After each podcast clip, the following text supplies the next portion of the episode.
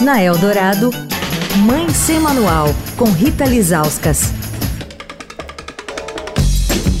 Oi, gente, Mãe Sem Manual de volta essa semana falando sobre os dois anos da pandemia, o impacto da perda de mais de 655 mil pessoas só no Brasil. Pais, mães, tios e avós que morreram por causa do coronavírus, deixando um buraco em muitas famílias. A educadora parental Prisla Tranjan perdeu a mãe e escreveu o livro Todo Mundo Vira Borboleta, em uma tentativa de explicar a morte para o filho dela, o Joaquim, que hoje tem quatro anos. E é com ela que a gente está conversando durante toda essa semana. Prisla, ontem você falou um pouco sobre como retratou essa partida da sua mãe no livro. Hoje eu queria que você nos contasse como é que esse texto foi recebido pelo seu filho.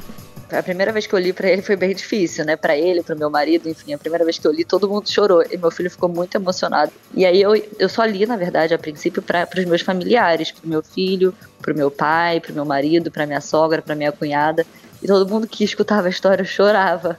Aí eu falei, gente, eu acho que a minha história ela pega tanto quanto os adultos que estão lendo, porque todo mundo conviveu, vai conviver ou já conviveu, né, com a morte.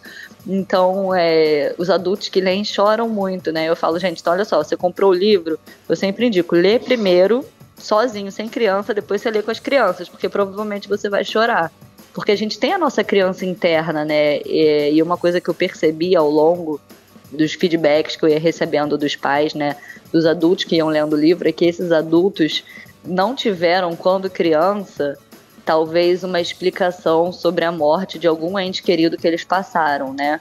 Morreu, puf. Ah, olha só, seu avô morreu, estava doente, morreu. E não tem muito uma explicação que eu acho que os adultos conseguem dar para as crianças, né? Então eu senti muito isso dos adultos que leram o meu livro, como se eles estivessem ali se sentindo a criança, sabe? Aquela criança interna que vive dentro da gente.